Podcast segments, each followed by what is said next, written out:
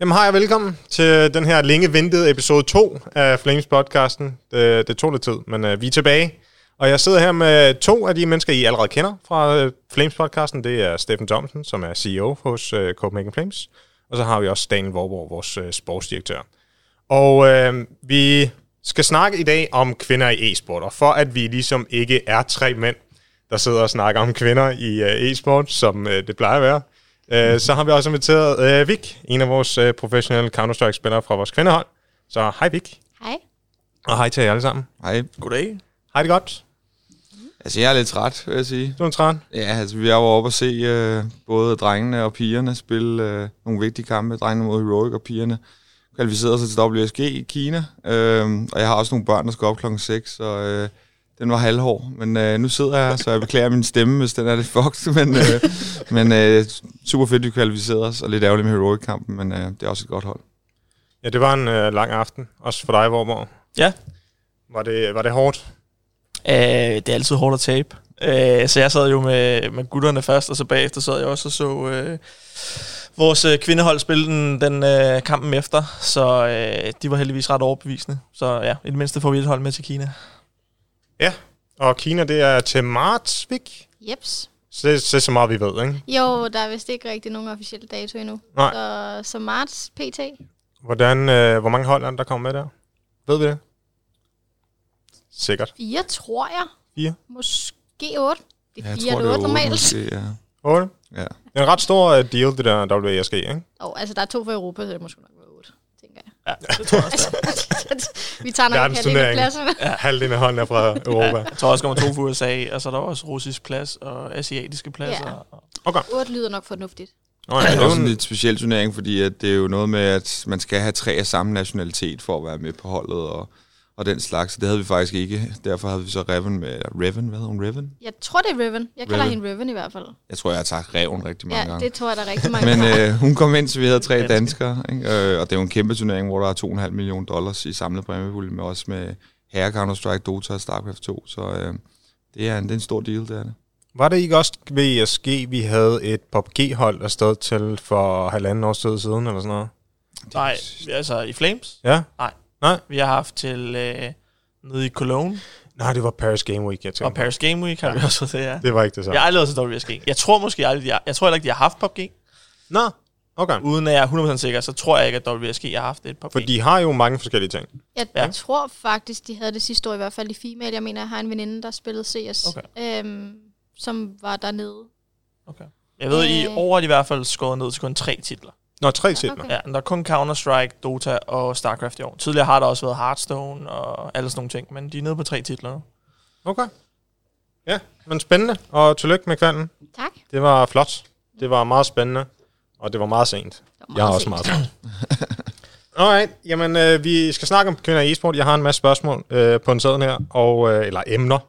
Og jeg tænker bare, at vi starter fra en ende af. Og der er jo en af de her, øh, eller i e-sport, det er en meget sådan herreverden. Ikke? Der er rigtig, rigtig mange mænd, der spiller computerspil. Øh, og derfor er der også rigtig mange mænd i toppen af e-sport. Øh, men hvor gode er kvinder i e-sport? Hvor, hvor, hvor, hvor ligger de bedste kvindelige hold? Øhm, Bare Tag, kom. tager vi bare e-sport generelt? Bare e-sport generelt. Jamen, Altså, de bedste kvinder i e-sport konkurrerer jo på lige fod med, med mændene i e-sport. Øhm, vi har i Overwatch League har vi en enkelt øh, kvindelig spiller. I, øh, I League of Legends er der faktisk lige nu her, øh, hun har lige spillet sin debutkamp nede i den bedste brasilianske liga, som også er en... Altså det, det ses som en wildcard-region, så det er sådan placeret mellem 5 til 9 i verden, eller sådan noget i, i stærkeste region, men øh, er begyndt at starte inden og spillet rigtig fornuftigt. Vi har også øh, set i StarCraft, at der kvinder, der klarer sig rigtig godt. I Hearthstone, World of Warcraft Arena, hvis man går lidt tilbage i Harfu. Øhm, så der er enkelte af de allerbedste kvinder, som konkurrerer med helt op. Øhm, men ja, det er selvfølgelig stadig ikke øh, til det punkt, hvor man vil se det som hverdag, at der er en kvinde, der deltager til de Men det største kan lade sig turneringer. Det kan lade sig gøre, ja. Det kan det. Så der er ikke nogen forskel. Nå, men altså, man kan sige, hvis man kigger på traditionel sport, så er der jo ikke nogen piger, der nogensinde vil spille på et fodboldhold, professionelt fodboldhold. Der vil aldrig være en pige, der spiller på et Premier League-hold eller Champions League, og det samme i håndbold. Det, det, vil, det vil aldrig ske. Altså, hvis det skete, så var det one and a billion. Altså, det ville være fuldstændig vanvittigt. Og øh, vi har set i e-sport, at der er piger, der formår at spille på samme niveau som, som mændene, som øh, Daniel også siger. Og det er lidt det, jeg synes er forskellen, fordi e-sport er også markant yngre. Så hvis der skulle have været den her ene kvindelige spiller, der kunne være lige så god som en, en Premier League-spiller eller en Champions League-spiller i fodbold, så var det sket. Øh, så øh, jeg synes, at det, det giver rigtig meget god grund til at tænke, at hvis vi bliver ved med at fortsætte udviklingen, og pigerne får de rigtige udviklingsmuligheder, og også rammerne for at kunne udvikle sig, så er der god grund til at tro, at mixhold også bliver en del af fremtiden, og måske også rene pigehold, der kan gøre sig. Mm-hmm. Ja, øh, jeg tænkte, øh, Vik, du er jo i toppen af, af, af, af den kvindelige e-sportscene i hvert fald. Altså i hvert fald en del af toppen. Ja. Øh, hvordan, altså, hvordan kan det være, at der ikke... Hvad tror du, der, der, der, altså, der er grund til, at øh, der ikke er flere kvinder? Um, altså, der er jo altid øh, den gode gamle, det der med, at, øh, at computerspil er en drengesport, ikke? Altså, det tror jeg fra barns ben af, at det har været meget af de yngre drenge, der sidder og, og spiller computer, mens piger leger med dukker, ikke? Altså, det er jo den traditionelle. Uh, men når vi så er inde i det, så tror jeg, det har meget at gøre med det mentale. Øhm, og jeg tror, at drengene er bedre til at tage beslutninger. Øhm, og jeg tror, at de har en... jeg ved ikke, om de har en bedre evne til at fokusere. Øhm, eller hvad det... Jeg ved det ikke, altså for at være helt ærlig, hvorfor vi ikke er lige så gode. Øhm, jeg kan også mærke på mig selv, når jeg spiller med mine gode drengevenner, at, at jeg er bare ikke på deres niveau. Øhm, og det er ligegyldigt, om jeg lige så meget ti- mange timer dem. Jeg ved ikke, om de bruger dem anderledes, eller om de... Altså, jeg ved det ikke. Øh, jeg håber på, at det er det mentale, men der ligger helt sikkert også noget fysisk i det. Øhm, hvordan, det ved jeg ikke. Eftersom det er en arm og, og nogle hænder. Er der, eller er der, fingre hedder det. Er der nogle sådan specifikke øh, aspekter af Counter-Strike, som du føler, at du især kan se en forskel på? Er der nogle specifikke sådan steder? Altså, jeg ved ikke, at, at når man jeg ved ikke, adapte, tror jeg. Det der med at, at, at, at ligesom finde sig selv i, i en situation, hvor at det er ikke altid det samme. Der sker altid noget nyt i Counter-Strike, det vil sige, du som kvinde kan jeg ikke ligesom sige, i den her situation skal jeg gøre sådan her, fordi det ændrer sig altid fra situation til situation. Og så tror jeg, at, at kvinder bare overtænker tingene, ligesom vi gør på daglig basis. Vi tænker bare mere, end mænd gør, tror jeg. Altså uden at sidde og svin ja, alle tre. Men jeg tror bare, at vi tænker mere. Det er helt sikkert. Altså, og, og jeg tror, at øh, drengene de er bedre til at lukke af, og så siger, nu gør jeg det her, og det bliver, den, det, bliver det, jeg gør nu. I, hvor at jeg tror, at jeg mere siger, hvis jeg gør det her, så sker der det her, og på, på den måde, så sker der det her. Tænker jeg, tror jeg. Og så du føler lidt, at der er sådan en, en beslutningstagen tid, der måske øh, virker til at være kortere hos, hos nogle af dine drengevenner, Ja. der spiller med, med dem. Ja. Daniel, du virker som en mand, der har nogle øh, tanker. Mm, altså, det er, jo, det, er jo, det er jo et kæmpe stort spørgsmål, hvis vi tager sådan det overordnede, hvorfor er der ikke flere kvinder i toppen? Altså, jeg tror helt sikkert, at en stor del af det er sådan, ja, altså det, det kulturelle aspekt, eller hvad man skal sige. Der er bare flere drenge, der spiller, så derfor giver det mening, at der er flere, der kommer til toppen. De kvinder, der, eller piger, der ellers vil have de, det skillset, som der ligesom skal til for at blive... Fordi man skal jo, hvis du skal være blandt de allerbedste, det kræver, at du er enormt selvkritisk, det kræver, at du er enormt god til at finde ud af, hvad der går galt for dig, hvordan du skal blive bedre. Det kræver hårdt arbejde, øh, fokus, du skal være klar til at tilsidesætte alle mulige andre ting i dit liv. Alle de her ting, så der er måske mange piger og kvinder, som har de her skillset og vil kunne de her ting, som ender med at lave andet i deres liv, end at sidde og spille computer. Øhm, hvor der er flere drenge, der har det her skillset, som så ender med at spille computer, og derfor er der større chance for, at der er nogle drenge, der ender på toppen, end, end der er kvinder. Og så tror jeg samtidig, så kan man så tale om, hvorfor er det sådan. Øhm, altså, hvorfor er der flere øh, mænd, der, der spiller computer generelt, og hvorfor er der måske flere, der jagter e-sport-drømme og sådan noget. Og der tror jeg, at nogle af tingene handler om øh, rollemodeller, eller der er nogen, der ser op til os nogle ting. Det virker måske ikke lige så viable lige nu for en ung pige, der godt kan lide computerspil, at tænke, øh, jeg kan da sagtens blive professionel øh, øh, e-sport-atlet i vanens spil, fordi der er ikke lige så mange at kigge på, der er ikke lige så mange at se op til, der er ikke, der er ikke mange eksempler, man kan tage fat i. Der begynder selvfølgelig at komme nogle, nogen for vores øh, pigehold, kvindehold, er selvfølgelig også nogle af dem, man kan kigge på. Men der er bare mange flere turneringer og personer, du ligesom kan kigge til som, som dreng og tænke, og det er sejt, jeg ser op til den person, jeg vil gerne kunne gøre nogle af de samme ting, som den person gør. Og det er bare faktuelt, at det er nemmere for kvinder og have piger og rollemodeller. Der er kvinder, der er nemmere for drenge og rollemodeller, der er mænd. Øhm, så derfor tror jeg også bare, der er mindre, der ender med ligesom at søge den vej. Og der er selvfølgelig en masse ting, man kan gøre for at hjælpe det på vej, blandt andet at have kvindeturneringer, så at der rent faktisk kommer streams og turneringer, og kvinder, der bliver succesfulde, har en chance for at vinde ting, så der er andre unge piger, der kan se op til dem, når de spiller de her kvindeturneringer. Og så kan det være, at der er flere, der ligesom bliver interesseret i e-sport, fordi at de har nogle mere åbenlyse rollemodeller, og det er godt for hele økosystemet, ikke kun for kvinden i e-sport, fordi hvis der er flere, der bliver interesseret, så er der flere fans.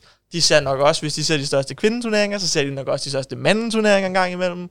Og det er ligesom flere fans, flere øjne, flere større sponsorater, flere penge til spillere, lige meget om du er mand eller kvinde. Mm. Så det er sådan helt, det, det er en stor ting, som der skal gøres op med at tage lang tid. Øhm, jeg har, har set nogle studier omkring skak, som jeg synes er sindssygt interessant, fordi der havde vi, det er også enormt mandsdomineret, og der er også, der kommer altid det her argument med, hvorfor skal der være kvindeturneringer? Det er jo, altså, det er jo ikke en fysisk sport at sidde og spille computer, det er det heller ikke at spille skak. Øh, men det er også klart mandsdomineret, men der begyndte man også, jeg mener, det er i 50'erne, nu, nu er jeg lige sådan, øh, bare lige hovedet, jeg lige kan huske. Jeg mener, det var det omkring, man startede med, med kvindeturneringer, og kvinder var langt efter i sådan noget gennemsnitlig elo og sådan noget, som man bruger til at regne rating ud, eller hvad vi skal kalde det. Øh, men da der begynder at komme kvindeturneringer, så stille og roligt kunne man se, at kvindernes gennemsnitlige elo ligesom begynder at stige. De begynder at klare sig bedre og bedre, og nu den dag i dag, det er godt nok mange år efter, men den dag i dag er der kvinder, der kvalificerer til det mandlige verdensmesterskab, eller det hedder jo ikke det mandlige verdensmesterskab, det hedder bare verdensmesterskabet, men der er også et kvindeligt verdensmesterskab ved siden af. Øhm, så de fik ligesom også deres egne turneringer, og kunne også konkurrere om, om penge og sådan nogle ting, som igen skabte rollemodeller, der gjorde, at der var andre piger, der prøvede at tage den her vej i skak, der synes skak var interessant, og lige pludselig tænkte, åh, jeg vil også gøre det her. Og nu den dag i dag er det ikke, fordi vi har ligestilling i skak, der er lige så mange kvinder som mænd, der er nok også stadig flere mænd, der er interesseret, men der begynder at være kvinder, der kan konkurrere på, øh, på det højeste niveau mere kontinuerligt, og det er jo fordi, man har investeret i at vise vejen for, for piger og kvinder, som er interesseret i skak, på samme måde, jeg synes, man skal gøre det i, i e-sport. Ja. Øh. Jeg vil gerne supplere. Øh, altså, jeg kan sige, at inden vi tog holdet her ind, så øh, jeg, jeg gjorde alt, hvad jeg kunne i forhold til at undersøge, jamen, hvad der giver det overhovedet mening, at de her øh, kvinder kan blive lige så gode som mændene. Øh, og prøve at undersøge, hvad, hvad, for eksempel sådan noget som, hvordan konkurrerer kvinder kontra mænd. Øh, Øh, og nogle af de ting, jeg kom frem til, det er for eksempel, at kvinder har en tendens til at være mere omsorgsfulde øh, i et konkurrence. Øh, jeg tror på elite-niveau, der bliver det selvfølgelig tonet lidt ned, men generelt så er der mere omsorg omkring det. Og mange af de her kvinder og piger, der øh, prøver at prøve kræfter med, lad os bare sige, de prøver competitive CSGO for første gang, vil de opleve, at de spiller med en masse drenge, og typisk vil de blive behandlet rigtig dårligt. Øh, typisk fordi de spiller med nogle unge drenge, som ikke rigtig ved, hvordan man skal agere over for kvinder eller også bare fordi, at piger har fået et ry for at være dårligere end drenge. Øh, det er en af tingene, så det er rigtig svært for piger at komme ind og spille på et nogenlunde niveau, bare selv derhjemme på, på, i Counter-Strike, øh, og lige så vel som også hvis man spiller Face eller hvad det nu er, så har jeg også hørt masser af historier om, at man bliver behandlet rigtig dårligt. Det gør det ikke lige frem nemmere. Og noget andet er selvfølgelig også antallet. Jeg tror, at jeg så et tal, hvor at 4% af øh, foreningsmedlemmerne, øh, de er kvinder, det er jo også, altså 96 procent af, af drenge, det siger jo også lidt om, at så er der lidt færre at tage af. Øhm, og det, det gør det selvfølgelig også naturligt sværere. Og så tror jeg også, at man skal huske på, at, at som sagt, hvis du er dreng, og du starter med gaming, og du gerne vil ind i e-sport, så kan du se nogle rollemodeller, som, som Daniel han omtaler. De rollemodeller, der er lige nu, primært for, for piger, det er Twitch variety streamers eller YouTuber. Altså, der er jo ikke nogen store e-sportspillere. Måske er Mimi derhen af, men hun er også rigtig stor Twitch-streamer, ikke? Men, når men, vi snakker Counter-Strike. Mm. Ja, når vi snakker Counter-Strike. Men, men der er jo meget færre af de her e-sport elite-spillere, som er rollemodeller inden for på kvindesiden. Og som Daniel siger, så gør det bare en kæmpe forskel. Og derfor også, tror der er mange, der søger den vej, i stedet for at sige, at jeg kan lave en YouTube-kanal i stedet for. Jeg synes, det er sjovt at game, men jeg behøver ikke at gå konkurrencevejen. Og der tror jeg også måske, at der ligger lidt i, at vi som drenge måske har et rigtig stort konkurrencegen, rigtig mange af os, Øh, og hvis vi ikke har det, så er vi tit i en gruppe af mennesker, hvor alle konkurrerer helt sindssygt i alle mulige ting. Ikke? Om det er at drikke en øl på tid, eller hvad fanden det nu kan være. Ikke? Øh, så jeg synes, hele emnet er super spændende, fordi jeg er helt 100% overbevist om, at man kan udvikle kvindelige spillere, der kan nå samme niveau som drenge. Jeg kan ikke se noget, der skulle være til hinder for det. Det tror du er helt ret i. Øh, da jeg først begyndte at spille CS, var det også for sjov. Altså, jeg startede så også først som 18 år, ikke? Altså, hvor man kan se nu TMB og, og Thesis er 18, og de er her, hvor jeg startede, da jeg var i den alder. Ikke? Øhm, og jeg opfattede jo først, at det var konkurrencebaseret, da jeg var 3-4.000 timer inden, Altså, jeg spillede jo bare for sjov. Jeg havde ingen idé om, det på et tidspunkt kunne blive competitive, og jeg på, kunne udvikle mig på den måde. Altså, altså, og, og det tror jeg har meget at, altså, har haft meget at sige i min udvikling, at hvis jeg havde startet på øh, 300 timer og tænkt, okay, det her det kan godt blive noget seriøst, det kan godt være, jeg kan finde ud af det, men på et tidspunkt kan jeg, kan jeg bruge det til noget, jamen så tror jeg, også, jeg arbejder anderledes i stedet for at sidde og spille 1000 MM's, i stedet for at prøve at gøre noget ud af, af mit eget spil. Øhm, og jeg tror, det har rigtig meget at gøre med, at, at kvinder, piger i nogle alder ved ikke, at den her verden eksisterer. For der har ikke været tv omkring det. Der har ikke været de her øh, nyhedsudsendelser 10 år tilbage. Øhm, nu er jeg 25, ikke? Øhm, så det er ligesom, så skulle jeg have vidst det for 10 år siden, hvis ikke længere tid tilbage, at, at det har været en mulighed. Øhm, så jeg tror helt sikkert, at det også gør noget, som du selv siger, YouTuber og streamer, men så skal du også finde dig på en computer og søge efter det. Hvis du er en ung pige, der, der sidder med en MacBook og tænker, hvad fanden er det her? Altså, der, du skal vide, hvad du skal kigge efter, fordi hvis du sidder og er ridepige, eller, eller øh, er vild stræber i skolen, og synes, skole er det fedeste i verden, jamen så ved du ikke, at der findes Twitch, eller øh, CS, eller hvad det nu skal være. Øhm, så, så som Daniel og, og Steffen også siger, jamen, altså, det kommer an på, på øjne og seere og rollemodeller, øhm, når, når, når vi snakker piger, tror jeg. Altså, mm. Mm. Så jeg ved jo, øh, rigtig meget af det her er jo en kulturting. Øh, og det, det starter jo helt 100 i, i altså rigtig mange år siden, da computerspil og Gameboys og så videre blev til en ting, så blev det markedet øh, imod drenge. Det er derfor, det hedder en Gameboy, og ikke en Game Girl. Øh, det, så, så hele markedet har altid været skruet mod drenge, og, og derfor har der været rigtig, rigtig mange øh, unge børn, i, i, i, i mandkøn, der, der har spillet computerspil. Så jeg, jeg har selv været i den situation, som, som du var i, hvor jeg havde mange tusind timer i Counter-Strike 1.6 og Source. Jeg vidste ikke, e-sport var en ting. Mm. Jeg har aldrig nogensinde spillet konkurrencebaseret Counter-Strike eller nogen andre spil, men jeg har spillet rigtig mange custom server maps i, uh, i CS Source i rigtig mange tusind timer. Og det var først i Go, at jeg fattede, at der var noget, der hed matchmaking, at der var noget, der hed konkurrence og så videre. Det har aldrig været noget, jeg har vidst. Men der, der har jeg jo så bare været på et andet punkt, hvor jeg har gamet, siden jeg var fem år gammel. Der havde jeg min første konsol, så, så, så jeg havde allerede de her mange års erfaring inden for computerspil. Så hvis du først starter som 18-årig, og der er allerede 18 år foran. Lige præcis. Lige præcis. Så er det jo klart, er det så bare en generationsting? Er det, er det om 10 år, 15 år, så, øh, så dem, der startede i dag, øh, som femårige piger. De har spillet i 15 år. De er 20 år gamle. De er på samme niveau som de drenge, der også startede som femårige. Er det, er det så der, at, at det kommer bare til at tage nogle år, fordi at øh, computerspil bliver mere og mere normalt for piger og spændende, så derfor på et eller andet tidspunkt har vi lige så mange drenge og piger, der starter øh, som unge.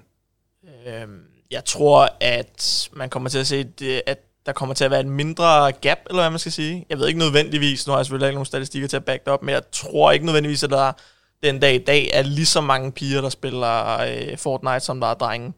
Øhm, som nok er den, det computerspil e-sport titel, som, som der er flest af de unge, der spiller lige nu.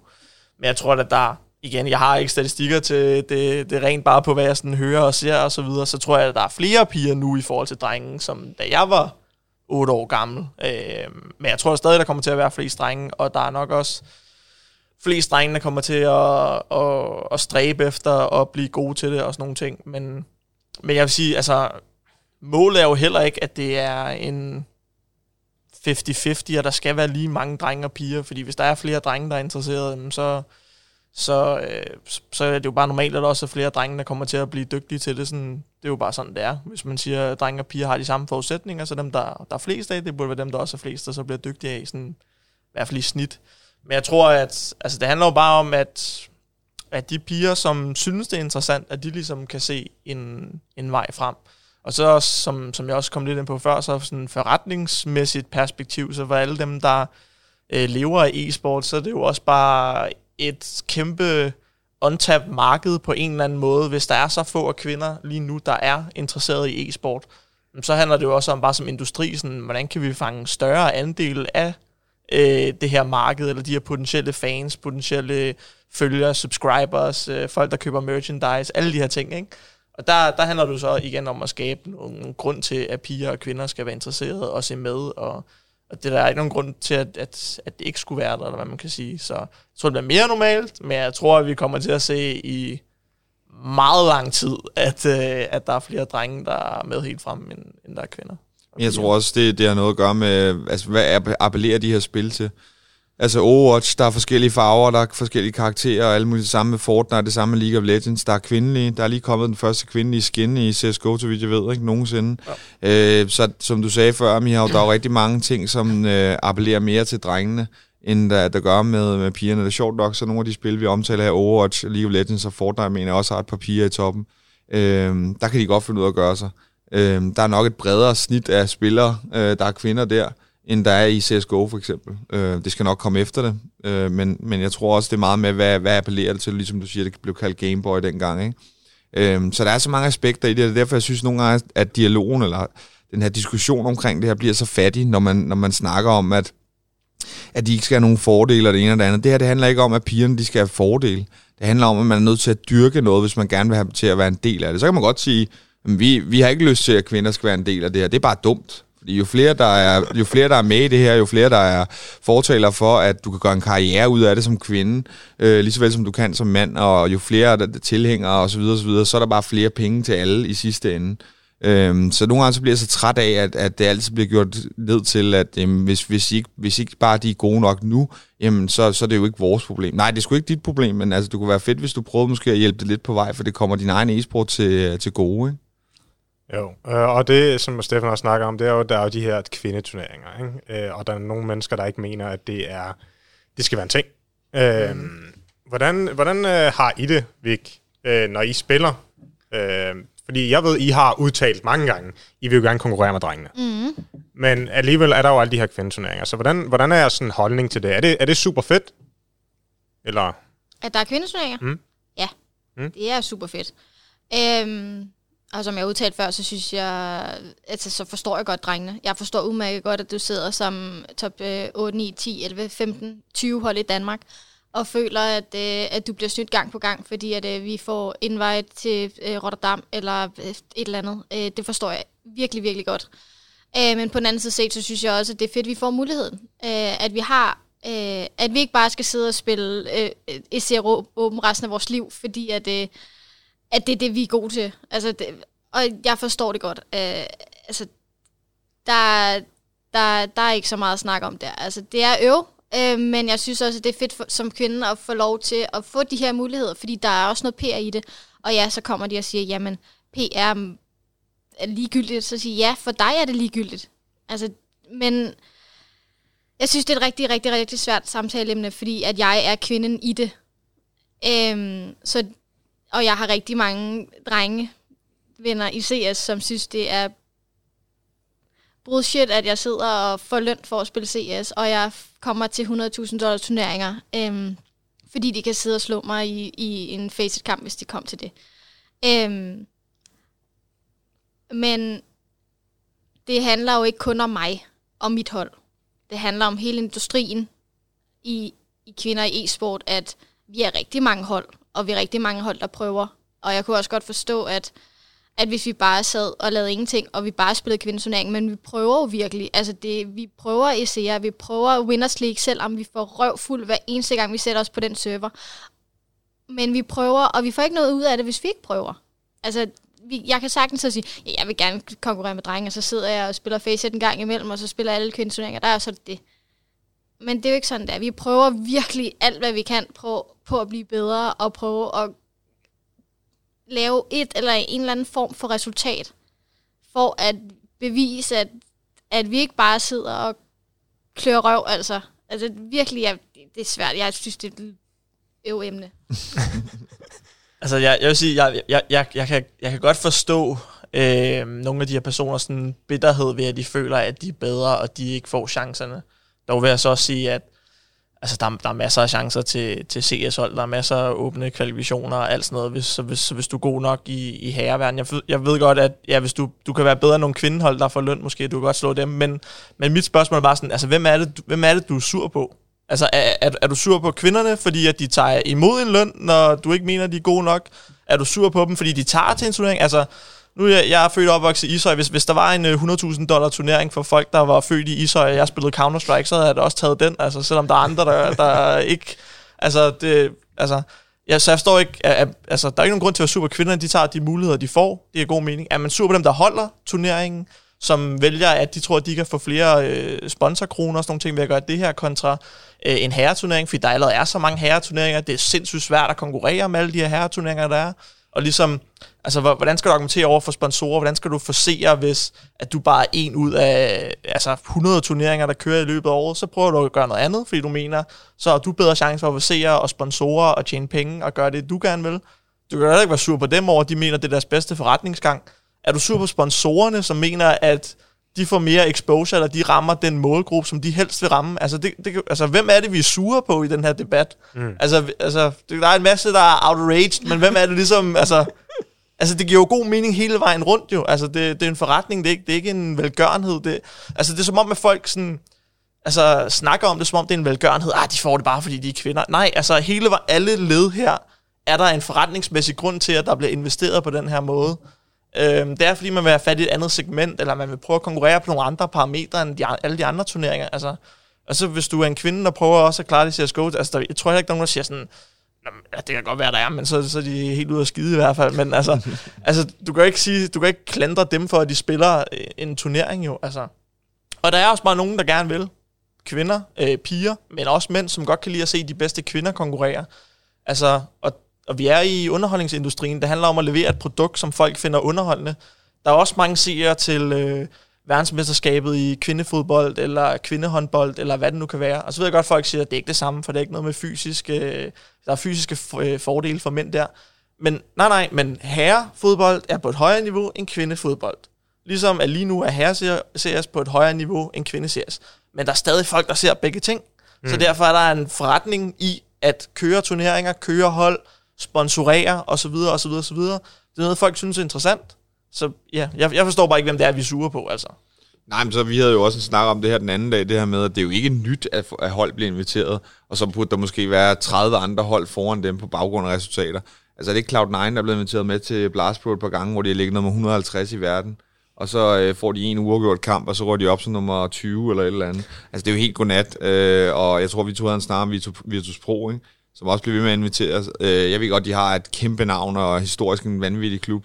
Ikke fordi de øh, er world beaters længere, vel? Men det er jo fordi, det også er en forretning, og det kan vi ikke løbe fra. Det gælder alt, mand. Altså, det gælder alle, de, at vi er i underholdningsbranchen, som, som Daniel siger. Altså i fodbold, der bliver altså købt asiatiske spillere til Premier League-klubber på baggrund af t-shirt-salg. Altså, det er bare sådan, verden er. Og så kan man godt føle, at det er mega uretfærdigt, og alle de her ting, men som, som Daniel siger, så ret din anker mod de rette. Altså det er jo, øh, vi dyrker selv den her e-sport-verden, vi er i, og øh, Blast Pro og alle de her ting, det, det skorter i hvert fald ikke på seere til deres event, selvom øh, Cloud9 er med og ligger om 150 i verden. Ja, der er det der argument, men det er jo bare et marketing stunt. Ja, det er alt. Ja. ja alt altså, er et marketing stunt. Ja, da, da, da vi signede kvindeholdet, så sådan lidt, man har ikke kun signet med kommersielle årsager. Jo. ja. Alle folk, der er på lønlisten i Copenhagen Flames, er kommersielle årsager. Ja. Øh, grunden til, at vi har en somi manager, content manager, drengeserieshold, alle, altså grunden til, at jeg får en løn, det er kommersielle årsager. Vi kører en forretning, ikke en velgørenhed. Altså, det, øh, det, er jo, det er jo, vi mener, at de penge er bedst brugt på det, hvis vi bruger pengene på det, i forhold til, hvad vi kan få retur, om det så er i sponsorater, i merchandise salg, i altså, hvad, hvad end det nu engang er. Ikke? Og sådan er det jo for, for alle e-sportorganisationer. Hvis du kører en turnering, eller en e-sportsklub, eller et eller andet, og du ikke træffer dine beslutninger ud for kommersielle grunde, så, så går der ikke så lang tid, inden du, du, øh, du går ned og hjem. Altså, så skal du i hvert fald have en eller anden øh, investor sugar daddy, der sidder og, og spytter en helvedes masse penge i, i kassen og tænker sig at gøre det i mange år. Um, det er, jo, ja, det, er jo, det er jo gamet jo. Altså, det er jo også, altså, FCK, alle deres spillere har de her kommersielle årsager. Altså, så er der så nogen, der siger, nej, nej, det er sportsligt jo, han er dygtig. Ja, ja, men at være god sportsligt giver jo noget kommersielt. Mm. Øhm, at der er mange, der gider se din kampe, giver noget kommersielt. Altså, der er flere, der sidder og ser vores pigehold, end dem, der ligger nummer 15 i Danmark, så derfor har de større kommersiel værdi, selvom at øh, der er nogle andre, der måske er bedre. Og ja, derfor er det mere interessant for os også at have et kvindehold, end det er at have nummer 15 CSGO-hold i Danmark, fordi der er flere øjne på dem det er igen det, vores sponsorer ligesom godt kan lide. Så er der også nogle andre historier, man kan dyrke og sådan noget, som igen også er kommersiel værdi, men sådan er det også med drengeholdet, der prøver vi også at skabe nogle historier. Øh, vi tænker over historie, altså, altså alt det her spiller jo bare ind, selvfølgelig igen, det handler også om, hvor gode de er, fordi det er igen også en historie, at vi vinder kampe, det har kommersiel værdi. Men der er også noget med, unge spillere kan være med til at dyrke en historie, erfarne spillere kan, så hvis vi hiver Asilion ind, det kan give noget til, øhm, prøv at se, at vi er blevet en større klub, vi kan tiltrække navne, som har været i større organisationer, eller hvis vi tager øh, Thomas TMB ind, 17 år, vi hiver ham ind for AGF, hvis vi kan lave en succeshistorie ud af ham, og hvem ved, altså komme højt op, eller sælge ham en dag til en stort hold, eller andet. det er jo også en eller anden historie, vi ligesom kan dyrke som klub, om at vi, vi kan tage unge talenter og udvikle dem og sådan noget. Altså det hele handler om at finde kommersielle tilgang, øh, og det sportslige igen, altså vi er bare en del af underholdningsbranchen, og at vinde det underholdende. Der er flere, der holder med folk, der vinder, end folk, der taber. Øhm, men det hele kommer stadig tilbage til den kommercielle værdi. Altså, det, alt, hvad vi laver, er drevet af det. Altså, ligesom den founding vision for, for Flames, det handlede om at være anderledes end de andre. Altså, det handlede om, at øh, vi skulle have været de bedste i alle de andre mindre e-sport titler. Og det var vejen frem. Det nyttede ikke noget at gå ud og sige til sponsorer, at vi var nummer 10 i Counter-Strike, eller nummer 15 i Counter-Strike eller andet. Så alle de hold, vi havde i starten, de var de bedste i Danmark, og tit også blandt de bedste i Norden og toppen i Europa. Vores Overwatch-hold smadrede alle, vores Rocket League-hold smadrede alle, vores Hearthstone-hold smadrede alle, og var nummer 15 i verden på et tidspunkt. Og det gjorde os i stand til at løfte os ind i nogle af de mere anerkendte e-sport-titler. Og det var 100% kommercielt. Jeg havde siddet i i 10 år en kommersiel forretning, og jeg tænkte bare, hvis jeg skal ud og tiltrække nogle øh, sponsorer, så skal jeg sgu da ikke komme ud med et dårligere produkt end, øh, end alle de andre og spørge de samme mennesker. Jeg skal have et anderledes og bedre produkt. Der kunne jeg sige til alle sammen, jamen, jamen vi er nummer et i de, alle de her e-sport, der er så så mange, der ser det. Der er så, meget, så, så mange danskere, der er begyndt at spille det. Nå, okay, fedt nok, det er da lidt sjovere end, end nummer 10 i CS, som der er 20 mennesker, der gider at se. Øhm, så altså, selvfølgelig er alle vores beslutninger drevet af kommersielle interesser, fordi hvis det ikke går op for nogen, så er det altså ikke øh, den fedeste business endnu at have en e-sport klub. Øh, der er kæmpe underskud alle vejen, så hvis du ikke er drevet af kommersielle beslutninger, så tror du får det rigtig hårdt. Ja, jamen uh, kloge ord. Kloge ord for kloge mand. Ja, jeg må indrømme, at I sprang lidt øh, videre til mit sidste spørgsmål, som er angående det her øh, kommersiel værdi for, for biholdet, og hvorfor det er blevet ansat og, og så videre. For der har været rigtig, rigtig meget drama omkring det. Øh, omkring generelt den her tanke om, at der er jo også pigehold, som ikke prøver mm. at uh, spille drengeturneringer. Mm. De lever af at spille kvindeturneringer. Mm. Men det vel også fair nok? Ja. Altså, det, er jo det skal bare, vi have lov til. Det er bare et valg. Ja, lige præcis. Altså, der er kvindeturneringer, fordi der er kvindehold til at spille den. Ellers ville der jo ikke være en kvindeturnering. Så hvis de har lyst til at spille det, så skal de også have lov til det. Men det er bare ikke det, jeg har lyst til. Nej. Altså, altså, jeg, jeg vil også sige, sådan, fra vores perspektiv som klub, så er der jo så bare, altså jeg vil jo påstå, at der så er mindre kommersiel værdi i dem, hvilket jo så bare vil resultere i en eventuel mindre løn, mm. eller mindre investerede ressourcer i holdet. Øhm, fordi selvfølgelig også en del af den kommersielle værdi er jo også, at vi spiller, en ting er flere turneringer, flere kampe. Et, et af problemerne med, hvis du kun deltager i kvindeturneringer, er, at det er ikke fordi, der er voldsomt mange kvindeturneringer i løbet af året, så du, du vil have mange måneder med absolut intet at dele på sociale medier omkring kampdækning og sådan nogle ting. Men det andet er selvfølgelig også, at øh, det er jo en kæmpe historie, hvis at et øh, kvindehold går hen og slår et, øh, et udmærket drengehold. Øh, så derfor, og den chance har du sjovt nok ikke, medmindre du deltager i turneringer, hvor, øh, hvor drenge- og, og mandeholdene ligesom er, øh, herreholdene. Så, så jeg vil bare sige, det er jo bare så mindre kommersiel værdi, men hvis der er en eller anden klub, der har kvindehold, der kun spiller kvindeturneringer, og de er tilfredse med den kommersielle værdi, de får ud for de penge, de bruger. Altså, bottom line, så det er jo det, er jo det man vurderer alle investeringer. Får, får, vi, får vi det tilbage, som vi synes, vi investerer, eller tror vi på sigt, at vi kan få det? Ja, det er, det er jo lidt sjovt med, med det, fordi at man kan jo sagtens ansætte et kvindehold, øh, som kun spiller kvindeturneringer. Så lave en masse content, lave en masse videoer, lave en masse interviews, sælge en masse events og så videre, som vi også gør med Elgiganten og så videre, hvor vi ligesom går ud og, og møder fans og laver de her meetups. Øh, for eksempel vores Fortnite. YouTube, Twitch og... Øh, vores Fortnite-spillere er jo ikke til turneringer. De spiller jo ikke kampe som sådan, øh, som CS gør. Øh, om de streamer en, en, en turnering, eller bare streamer, som, som de nu gør til dagligt, det er en sådan helt anden form for øh, ansættelse, og det, det er jo vel også fair nok. Ja, ja, 100 procent. Altså, jeg synes også, altså, i forhold til at snakke om sportsligt og kommercielt, hvordan de to ting hænger sammen, der synes jeg, at det er vigtigt at have sig for øje, at jeg brænder da 100% mere for at minde en, en major, end jeg brænder for at lukke et, øh, et sponsorat med Mercedes. Jeg synes også, det kunne være fedt, men jeg vil da hellere vinde det andet, så vi er jo 100% drevet af det sportslige.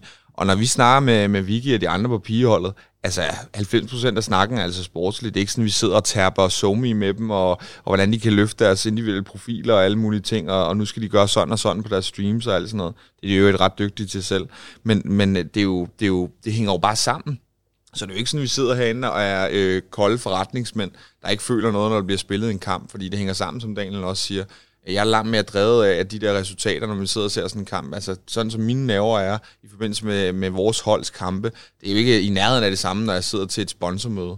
Det er jo super fedt, og jeg vil gerne lukke de der sponsormøder, men jeg er slet ikke lige så nervøs overhovedet, som jeg er, når jeg sidder og kigger på det sportslige. Så det er også bare sådan, inden folk gør os til en eller anden kæmpe kommersiel forretning. Det vil jeg vide, det er vi, for det skal vi være, for ellers overlever vi ikke. Men altså, vi drømmer alle sammen om, at sidde ved bordet her, om at vinde trofæer. Det er det, det handler om i sidste ende. Ikke? Jo, og øh, så tror jeg også, vi har rundet alt, øh, alt det her kommercielle værdi Ja. øh, i kvinder i e-sport, og hvorfor at øh, det er en god idé at være pige og spille e-sport. Men øh, lad os snakke lidt om i går. Ja. Gik. Hvordan, øh, hva, hva, hva, hvordan gik? Det var VSG, I spillede i går. Det var det. Og hvor mange kampe spillede? Var det 3, 4 BO3's? 3 BO3's? Ej, to, to, tre BO1 og to, nej, to BO1 og to BO3's. Ja. Fordi vi sprang første runde over. I sprang første runde over. Og øh, det var... Tabte I overhovedet et map? Nej. Det var clean sweep all the way. Ja. Og I spiller med Reven. Riven. Reven. Yes, det tror jeg, vi kalder hende. Og det, det har jeg gjort lidt, lidt tid her nu. Ja, Som vi, øh, vi skulle finde en dansker til vores øh, VSG-line-up, øh, eftersom at øh, vi ikke kunne spille med Candy, øh, og vi enten så skulle øh, finde to belgier, eller to russer, eller finde en dansker, så var det lidt som om, at finde dansker, det var det, der var mest lige til. Øhm, og, øh, og vi havde spillet godt og vel en to to, to, to og en halv, tre uger, tror jeg, inden den første kval, øhm, her i slutningen af november, hvor at, øh, vi tabte i finalen til Besiktas, øhm, som, øh, som havde taget en, en svensker ind. Øhm, og øh, det var lidt skuffende. Øh, jeg tror, vi alle sammen øh, var ret klar på, at, øh, at vi skulle vinde den første kval, og, og, og, og prøve at at træne lidt op her i december måned. Men sådan skulle det ikke blive, så vi måtte spille den igen i går. Øhm, jeg havde været på arbejde hele dagen. Nogle af os øh, har jo et arbejde. så, øh, så jeg havde været tidligt op, og jeg skulle direkte hjem og spille DM for så at sætte mig på en server. Og øh, de to første kampe gik egentlig rimelig smertefrit. Vi havde ikke øh, sådan... Øh, vi følte ikke på noget tidspunkt, at kampene var, var ude af kontrol.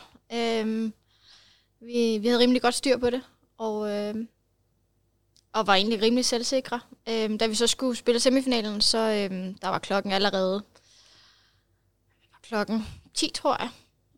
Øhm, og de spurgte så om demoer, eller de der videoer, vi skulle optage videoer af os selv, øh, da der har været problemer med, at mændene spillede den her turnering. Så øh, det hold, øh, vores semifinalister spillede mod øh, før, bad om en video, så vi skulle sidde og vente en halv time, tror jeg, på at de kunne få uploadet den video og få sendt den, øh, før vi kunne komme i gang. Øhm, og der, Og var der, var der, der skulle I optage videoer af jer selv, Ja. så de vidste, det ikke var mænd, der spillede. Ja, og, og du ved, det er ikke streamervinkel. Ja, ja, vi har kamera på. Ja, det skal, w, det skal du i WSG. Vi, du skal have et kamera for siden eller bag dig, sådan, så de både kan se din skærm og dig. Har alle bare kamera liggende, eller? Øh, du kan også optage det på din telefon. Nå, okay. okay. Og det står bare i reglerne, at det, Det, det står skal der, det skal du. Sygt nok. Det har jeg aldrig hørt om. Nej. Nå, Ja, Jamen, WSG har nogle rimelig vilde regler. Ja. Så der er også noget med noget med nogen fra Krimhalvøen ikke må deltage, eller et eller ja andet. kri- sådan noget. Krimea, eller hvad fanden det hedder. Ja. Ja, ja. ja. Det, var, det er fuldstændig vanvittigt. Nå. Det, der er... Hvad så, så sad I og optog i en anden, eller jeg selv, Ja. og så afleverede I det, inden I kunne spille semifinalen? Ja, vi, vi skulle så ikke. Aha. Heldigvis, fordi man, folk ved, hvem man er, øh, fordi vi Aha. Spiller mod hinanden ret, rigtig tit, så der er ikke så meget der, men så kom der også nogle unknown øh, franskmænd og slog både ty, øh, Tyrkiet ud, øh, og så slog de øh, dem nogle andre ud, som jeg ikke husker, øh, som så bad om deres video. Øh, og det tog så en halv time, og der var ikke nogen problemer, men så vi kunne fortsætte den her semifinal. Du ved, så har vi bare siddet i en, Jeg tror, vi har siddet på det her tidspunkt øh, halvanden time og ventet. Fordi vi har både set øh, en kamp, og så har vi ventet efterfølgende på, at vi skulle spille den her. Ikke? Øhm, og spille semifinal. Og vi tænkte, ja, det er fint nok. De andre havde problemer med dem, og det er fint nok, vi har overtaget. Og så lige pludselig tror jeg, vi er bagud 4-1 eller sådan noget. Så jeg hvad er det, der foregår her? Altså, de spiller da okay CS. Mm. Øhm, og jeg kan også huske, at der på et tidspunkt blev kaldt snyd, eller sådan et eller andet af ren frustration, eller sådan noget. Eller de var lidt sketchy, eller sådan noget. Men, øh, men vi fik overtaget og vandt først med, og øh, jeg tror 16-13 eller sådan noget. Jeg tror, det var rimelig tæt. Og så øh, tror jeg, andet map var okay. Der tror jeg ikke, det var så tæt. Jeg er ikke så god til at huske. Nej, Jeg var rimelig træt på det tidspunkt. Det er fair. Der, øhm, I semifinalen. I semifinalen. er rimelig træt. Øhm, men, øh, men vi vinder, og så skal vi spille final mod Demise. Øhm, som, øh, Så som var du rimelig varm, ikke? og på first map. Det er mit gamle hold, så øh, jeg tror altid, der vil ligge en eller anden, øh, en eller anden ri- øh, rival i det hold, tror jeg. Øhm, og selvom øh, jeg er rigtig gode venner med Hellrose, så kan jeg ikke klare at tabe til hende igen, altså. Det var nok i Valencia. Det gik lige i hjertet. Øhm, så jeg tror altid, man spiller bare lige lidt, ved, fokuserer lidt ekstra.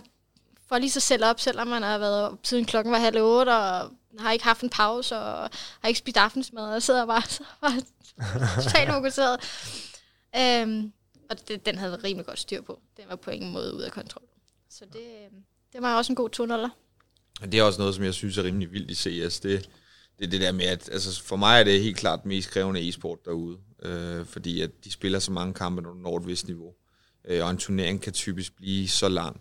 Altså min oplevelse er i hvert fald med rigtig mange andre e-sport titler, der har du et eller andet begrænset ligesom timeframe, hvor du spiller.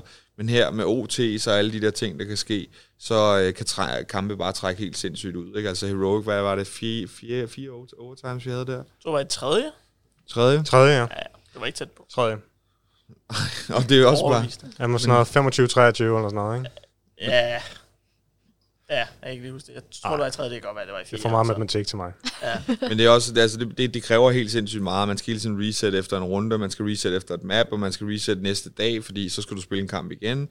Øh, og det er også bare i forhold til bare lige lede lidt tilbage til det der, om man har fortjent at lege at spille XLY eller Z-turnering. Og ikke nogen af dem, der spiller på højeste pigeniveau, eller højeste drengeniveau, der slækker. Vel? Altså du kan se med, med Vicky, som er nødt til at arbejde øh, ved siden af, og så skal spille hele dagen. Altså det, det er jo ikke øh, for sjov, vel? øh, og professionelle fodboldspillere, der er selvfølgelig er meget med medierne mediernes søgelys, men de har måske to træningspas om dagen, og kan slappe lidt af indimellem, og så er de måske fri klokken 3 eller et eller andet, ikke? Øhm, og der er altså noget af nogle timer, jeg ved, at Daniels hår sidder ikke altid lige godt, når han øh, kommer på arbejde, fordi han har været på fra klokken 12 til klokken 12, ikke? Øh, øh, og rimelig smadret dagen efter. Det, ikke? altså, det kan jeg meget godt lide, det statement, fordi, fordi så, så insinuerer du, at det en gang imellem sidder rigtig godt. Det sidder rigtig, det sidder rigtig Så- godt i dag, Daniel. I'll take it. Daniel, du har været i e-sport i, i rigtig mange år, kan man sige. Også professionelt. Øh, I hvert fald nogle år, kan man sige. Er en fem stykker? Længere tid, end jeg har. Så du er den kloge mand, jeg spørger. Har du nogensinde hørt om noget lignende, øh, som, som Vika, de skulle optage en video Øh, nej, som da jeg øh, læste bevis? første gang, nej, da jeg læste første gang, synes jeg også, det er helt ud af skide. Øh, Er det det? Det synes jeg. Ja. altså, så er der nogen, der siger, at øhm, der har, du ved, der har, fordi at det kan jo være, der er, en, der er en dreng, der sidder og spiller, eller et eller andet, men, men det kan du bruge som argument for alle kvalifikationer nogensinde, også for alle herrerne. Hvad, hvad så, hvis vi fik Astralis til at sidde og spille vores åbne kval? Altså, det kunne vi da også godt, altså, hvis det var. Altså, det kan alle jo gøre. Ja. Der er jo ikke nogen andre, der skal sidde og bevise, at det var dem, der spillede.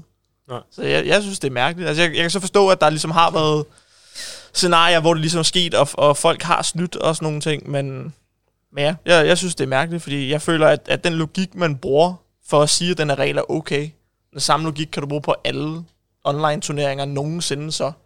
Så hvorfor er det, du kræver det i det ene scenarie, og ikke det andet scenarie?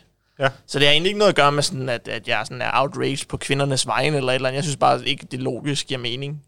Men jeg, jeg har det også sådan, at det er jo også sket før i øh, alt CS, at det ikke er den person, som der er navn på, som der sidder og spiller. Ja, det, jeg kan ikke lige komme på et eksempel, men ja, det er det jo nok. Det, er altså, i hvert fald, altså, det har jeg i hvert fald hørt, og jeg ved i hvert fald, nu, øh, nu har vi, øh, vi er i gang med at arrangere en turnering for Red Bull her, der hedder Red Bull Flick, mm. og der har vi jo også i reglerne, at det skal være dig, der spiller. Det Det skal klart. være den person. Det står i reglerne. Det står i alle regler, i alle turneringer. Det skal være dig, der spiller. Mm. Du har et eksempel. Jamen, jeg øh, har bare hørt om nogen, der har spillet øh, DPLA øh, på en andens account, og så er blevet bandet. Øhm, Ja. Fordi at, at øh, det var den person gerne ville vinde, så har han fået en anden til at spille. Øhm, Mm. og så er han blevet bandet, fordi at de, du skal jo på Teamspeak, når du skal spille DPLA, så fandt de ud af, at det ikke var ham, så er han blevet bandet. Øhm, så det er sket. Øhm, at DPLA så er noget andet end en WSG-kval, det er jo det er Sure. to vidt forskellige ting, øh, men det har jo samme øh, effekt, at hvis du bliver taget Ja. ja. i det, så bliver du diskvalificeret. Ja. Men har det været mænd, der spillede for piger i WSG? Var det derfor, de gjorde det? Ja. Okay, så det er blevet opdaget ligesom? Ja, at det har været drenge, der har spillet for piger. Men det havde ikke været et Øh. problem, hvis det havde været dårligere drenge. Nej, men det har tit og ofte vist været... Jeg, jeg mener, det var en kæreste af, til en kvinde, mm. Det er også vildt nok lavet, altså. som... Men- Men, fordi men så har de hvordan- siddet på samme IP, og hvad det nu end, hvis det var nogen, der tjekkede det, ikke? Altså, Ja, okay. Ja. Men, men altså, hvor- hvordan fandt man, på det tidspunkt, at det er blevet gjort, eller folk har fundet ud af det, eller, eller hvad man skal sige, var, skulle man så også optage sig selv? øh, det har indtil nu været øh, Teamspeak-baseret, Okay. hvor at du har siddet i et rum øh, på en, en offentlig team, eller deres officielle Teamspeak, og så har admins, du ved, gået ned ja. i rum i, i løbet af Så kampen, ikke? Øhm, men du kan jo sagtens sidde på Teamspeak med headset på, og en anden spiller for dig. Du behøver Ja, ja, i princippet ikke at sidde og kommunikere med dit team. Altså, Ah, lad os nu det- sige, vi vil gerne vinde den her kval. Du sidder og spiller der, og jeg sidder på Teamspeak med, mænd, øh, med vennerne, ikke? Ja. Det, det kan du i princippet godt gøre. Øhm, jeg har ikke været en af dem, der har været ude for det. Øh, jeg ved ikke... Øh, altså, jeg ved ikke, om jeg nogensinde har spillet mod en mand. Det skal jeg ikke kunne sige. Men, ja, det ved jeg ikke. Det synes jeg bare, det synes jeg på en måde er lidt mere færre. Fordi, altså det, det vil du også godt så kunne implementere ved, ved herrekvalsen eller andet. At, at du, vi har også selv været ude for, at vi spillede en turnering med herreholdet, hvor at øh, modstanderen så lidt sketch ud i løbet af første map. At det var ikke noget, altså vi rapporterede det ikke, men at man synes selv, at de lavede nogle, nogle lidt vilde ting, for eksempel som at øh, på Inferno, så løb de ind B-site og valgte ikke at clear B-site. Der var så heller ikke nogen derinde, men de havde ikke noget behov for lige at tjekke, om der stod nogen 3'eren eller 4'eren eller et eller andet. De løb bare en CT og lagde en smoke. Og så, så, øh, så dem synes admins også, de så lidt sketchy ud. Så de gik så ind i deres teamspeak, ligesom sådan for at høre, hvordan mm. kommunikationen var, om, om der blev, også bare om der blev sagt nogle ting, som der er ikke nogen B på et tidspunkt, at de ikke burde vide, om der var nogen B og sådan Ja. noget. Øhm, så det synes jeg, det synes jeg er fair, hvis der sådan er mistanke om snyd, og der er nogen, der skal øh, sidde med på TS, eller man skal have en Teamspeak recording, men jeg synes, det er lidt omsonst, at man skal sidde og optage sig selv med telefonen og Men- uploade. Og... Men hvordan finder du ud af, ved at join en Teamspeak, om det er en... Så, så lytter du på, om det er en mande- eller kvindestemme? Ja, det vil det jo så For være. du kan jo sagtens, du ved, kalde personer. Du kan jo også godt... Ja, så vil det jo så Ja, være at høre, om, dag. om det er den person. Øh, og men det er, det, altså, det, er jo, det, er jo ikke, det er ikke noget øh, fejlproof. Du kan godt snyde det, hvis du gerne vil snyde det. Det ja. kan du også nu, når de sidder og filmer. Du kan sagtens, øh, du ved, have hugget din skærm op til en anden computer, der er et andet jo. sted udenfor. Øh, altså, det, det vil ikke engang kræve særlig meget arbejde at gøre det. Altså, det, vil, det vil være super, super nemt. Altså. Så kan også sidde på ryg. Nå, men al- altså det, altså det vil ikke være særlig svært, det er bare en second monitor til et skrivebord, der står ved siden af, du ikke kan se i kameravinklen. Altså, altså du kan, du vil altid kunne snyde, hvis du gerne vil snyde. Der er ikke noget sådan fail-safe, som aldrig nogensinde kan, kan gå galt. Jeg synes bare, det er lidt omstændigt, og jeg synes, det er lidt mærkeligt, at man enforcer de her regler for nogen i turneringen, og ikke for, altså hvorfor har man så ikke også i herrekvalden, ikke? Fordi at det samme kan ske. Præcis. Du bede Astralis om at spille vores online-kval, eller, eller hvad det nu skulle være, ikke? Eller nå- et dårligere hold end Osbjerg, et lidt bedre hold, ikke? Altså. Jo. Men øh, ja, som du siger, hvis man gerne vil snyde, så kan man snyde, og så er det jo op til, til, til øhm, turneringsarrangøren, hvor meget de vil gøre mod det. Ja, ja, helt, og, ja, og igen, altså mit problem er bare, at jeg synes, det er mærkeligt, at man kun bruger den her logik på den ja. ene turnering, og ikke den anden turnering. Det synes jeg ikke øh, logisk, jeg mener. Ja. Ja, hvorfor er det ikke bare en WSG uh, all-round ja. rule, at du skal optage dig selv spille? Ja, mm. jamen så, så havde jeg også Så er det accepteret, at jeg, jeg nok stadig synes, det er at tage det lidt far, men så i det mindste er sådan, det, den logiske grundlag er, er lige for alle, ikke? Ja. Eller hvad man skal sige. Um, Jeg er løbet tør for emner i hvert fald, så jeg tænkte på, og jeg vil spørge Vorborg og Steffen, om de måske havde nogle spørgsmål til Vik, øh, eller nogle emner, vi kunne tage op. Altså, det, et emne, der har været rigtig omtalt, som jeg også selv har brugt meget tid på at tage, øh, tænke over i hvert fald, er, øh, og jeg ved også, den står et sted på dit papir, er, øh, Øh, Vicky nævnte også tidligere, nemlig det her med, at der så, vi har talt om kvindeturneringer, men nu er der også, også for eksempel, at øh, kvinder får invites, eller har, der er en, simpelthen en kvindelig kvalifikation, kan vi godt kalde det, til Dreamhack øh, Rotterdam for eksempel. Og det er der jo så også mange, der er rigtig outraged over. Mm. Øhm, og jeg har også prøvet at, at, at stikke lidt til folk på min Twitter og sådan nogle ting øh, omkring det, fordi og jeg kunne også godt tænke at høre andres tanker, fordi jeg har det sådan lidt, at jeg så rigtig mange, blandt andet på deres to forum og sådan nogle ting, som også på LTV for den til skyld, der var Twitter og så videre, så videre, som var rigtig sure over, at Besiktas var med til den her turnering, fordi de kommer ikke til at bringe noget til den her turnering. De har haft en nemmere vej ind i turneringen. Og der er det, jeg sidder og tænker, hvorfor er der ikke nogen, der sidder og klager over, at Asterion er med til den her turnering, som gik igennem den hollandske kvalifikation. De har en nemmere vej ind. De, de tager endda to, altså det vil jeg næsten sige, det er jo så en del af regelsættet, ikke? men der skal du bare have tre spillere for Holland. Så de hiver lige to engelske gutter ind, som er væsentligt bedre til Counter-Strike end dem, der allerede er på holdet, så de vinder kvalifikationen. Blandt andet Thomas, som har spillet for øh, No Chance og Smash og øh, Epsilon, og altså rigtig dygtige spillere, som de så vælger at hive ind, så de vinder kvalden. Altså det vil nærmest svare til, at du sagde, at kvindeholdet bare skulle have tre kvinder, og så handlede det om, øh, om vi fik øh, Simple og Saiwu med på holdet, så vi vandt kvalden. Det er selvfølgelig lidt overdrivelse, ikke? Men, men det er selvfølgelig svaret til, at du kun krævede, at det var tre kvinder, der spillede, og så handler det om, hvem der fik de to bedste øh, herrespillere. Men det, det ser jeg ikke nogen klage over. Folk klager over, at Besiktas ikke tilføjede nogen til den her turnering. Asterion fik to runder mere end Besiktas, hvis jeg husker rigtigt, til den her turnering. Jeg ved ikke, hvor meget mere sportsligt de ligesom tilføjede. Og det var endda med, at de powerede deres lineup op med to engelske gutter, som var lidt bedre nok end, øh, end dem, der i forvejen var på, øh, på deres hollandske lineup. Men der er der sådan folk, så hvis folk siger sådan, Nå, men det er jo fordi, den bliver holdt i Holland, og det er for at støtte den hollandske scene, så ja, det er også for at støtte kvindescenen, at de får lov til at være med. så, så ja, jeg, jeg synes bare ikke, der er lige så mange, der klager over det ene. Og i mit hoved er det nærmest det samme. Altså, eller det er det, vil jeg våge på at stå. Hvad tænker du, Vicky, om de her øh, kvalifikationer, hvor I spiller med i en drengeturnering? Øhm, jeg synes, det er fedt. Altså, det var jo det eneste, vi spillede for i, i, i Valencia. Altså, de der penge, det var, også, det var fint nok. Selvfølgelig er det altid fedt at vinde penge, men det der, den der mulighed for at kunne spille mod nogle herrehold på et meget, meget højere niveau end en selv. Og ligesom vide, hvor man ligger henne. Fordi man kan jo sagtens sidde og, og, og, og træne og prac øh, fem gange om ugen, og sidde og spille mod folk fra prac.com, og en gang imellem får vi også et godt hold, og en gang imellem får vi også smæk, men tit og ofte er det rimelig lige prac, så man finder aldrig rigtig ud af, hvor man ligger henne på, på en top, top 100 verdensbasis, vel? Fordi der er, rigt, der er så hjernedødt mange hold. Øhm, øhm, så, så jeg ville gerne have været med for ligesom at, at, at se, om, om, om vi kunne noget. Fordi altså, som vi så Besiktas, de fik jo røvfuld, og det havde vi også fået. Altså, det er der ikke nogen hemmelighed i, at vi ville. Men muligheden siger man der aldrig nogensinde nej til. Altså, hvem vil nogensinde sige nej til at prøve sådan noget? Altså, det ville være mega pinligt. Helt sikkert. Altså, det er kampelendigt, og alle ville sidde og grine af en, men hellere det end ikke at forsøge. Altså, det ville da være værd at få chancen og så sige, nej, ellers tak, det, det vil jeg sgu ikke, det er for pinligt. Altså, mm. øhm, og igen, så kommer vi også ud af det der, der er 40 andre bedre end hold, der, der fortjener den chance, men det har jo heller ikke været der før. Jeg kunne forstå måske, hvis de startede for 10 år siden og siger, hver eneste gang du spiller den her turnering, så får du en vej til den her turnering. Altså det forstår jeg godt. Det, altså, så ville det ligesom være noget andet. Men jeg synes, det er fedt, at de prøver nu, fordi at det er ligesom... Altså, jeg synes, vi bliver bedre, og jeg synes også, at, at Besiktas havde fortjent det. Det kan godt være, at, øh, at jeg havde set et andet hold tage afsted, og, og selv tage afsted, men nu var det dem, der vandt den turnering, så jeg synes, de fortjente det. Mm. Øhm, og jeg håber, det kommer igen. Jeg håber, at det, det, det bliver en ting, at, at vi får lov til det.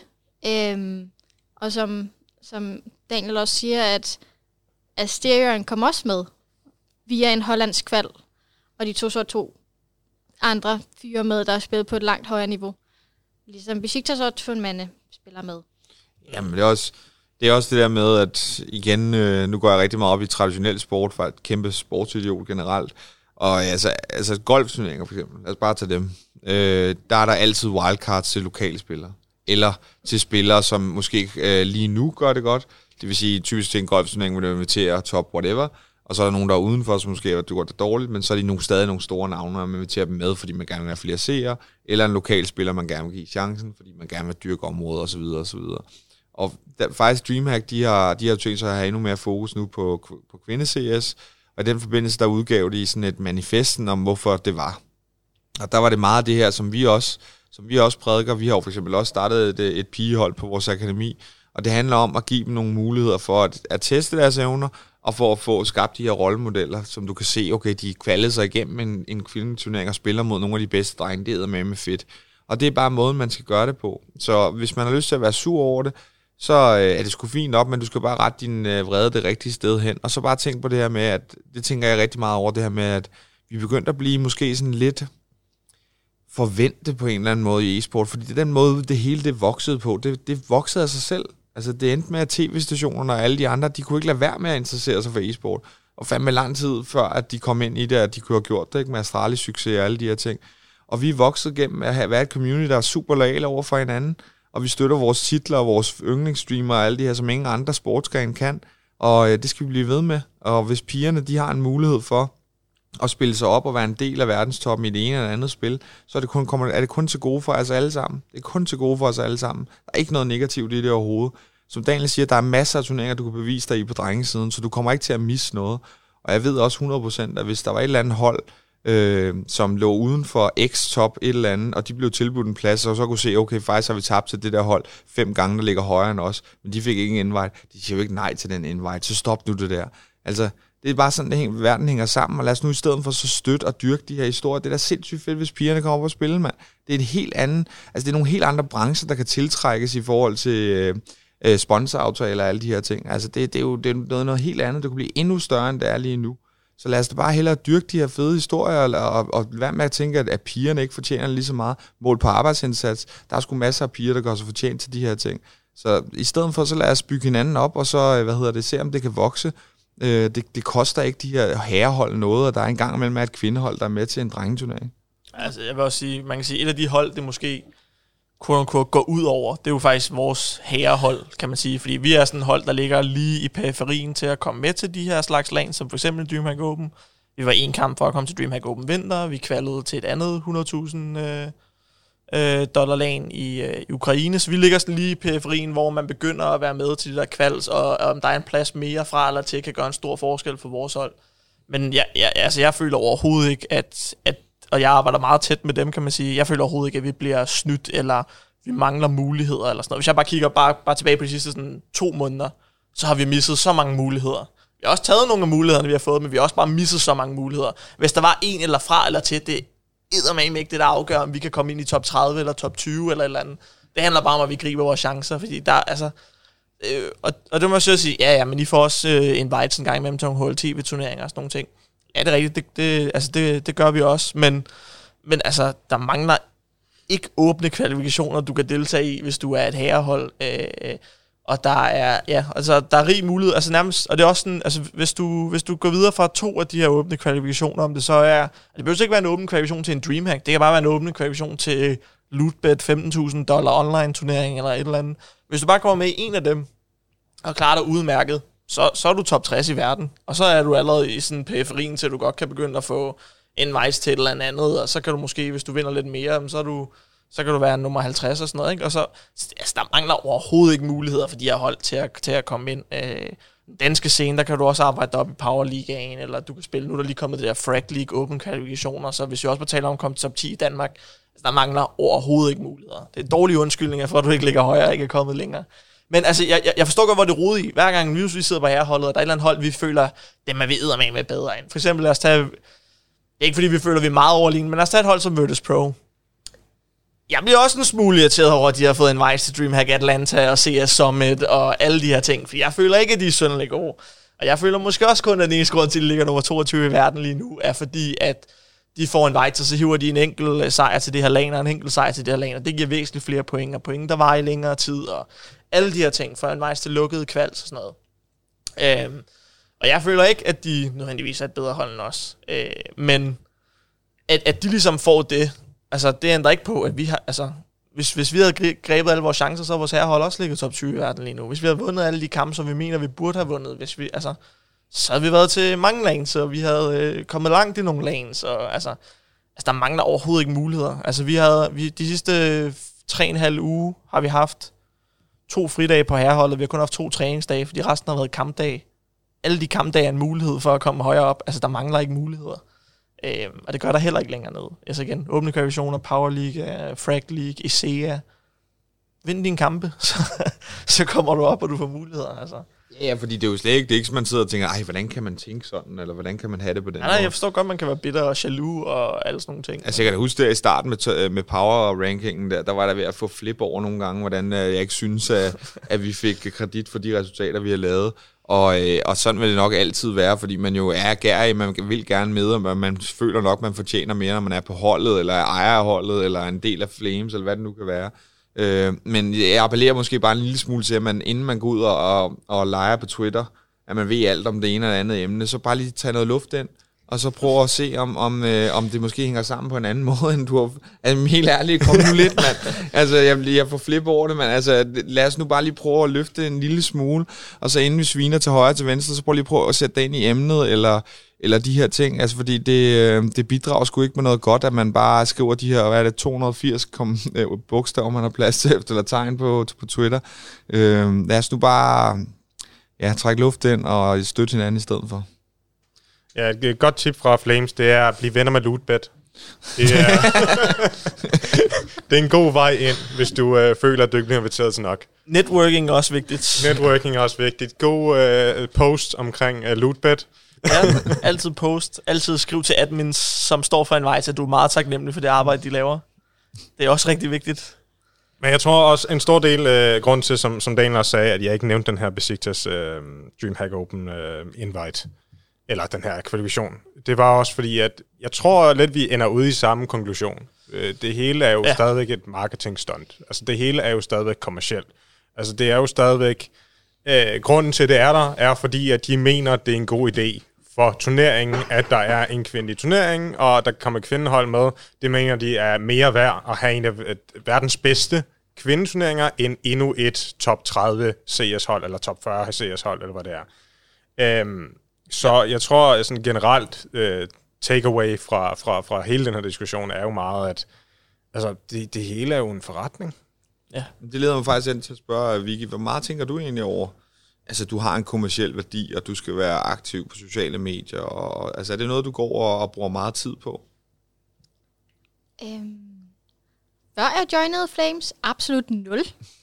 Uh, så blev jeg bedt om at gøre, gøre min øh, Instagram øh, ikke privat, og så starter det ligesom derfra, ikke? Um, jeg tror ikke, jeg er der endnu. Uh, jeg tror, øh, en person som Michaela for eksempel, tror jeg går rigtig meget op i, men det har jo også noget at gøre med hendes øh, Twitch og hendes, Øh, hendes merch, og, og hvad hun ellers går rundt og laver. Øh, for jeg sidder Red Bull-atlet nu. Øh, øh, super vildt. Øh, det tror jeg helt sikkert øh, er noget andet, øh, hvor jeg ligesom føler, at, at jeg er jo bare mig, der, der, der kender flest danskere, øh, tror jeg. Øh, jeg spiller lidt mere med, med danske top 10-20 spillere, øh, øh, hvor Michaela sidder og spiller FPLC og sådan nogle ting. Ikke? Øh, så jeg tror ikke, jeg har for mig at, at, at, ved jeg ikke rigtigt, hvad jeg skal gøre for at gøre mig PR værdig. Øh, altså, det, det ved jeg ikke. Øh, nej, det gør jeg ikke. Øh, jeg slår noget op en gang imellem, men det er ikke... Øh, det er ikke... Men det er også bare det, det synes jeg faktisk, det synes jeg netop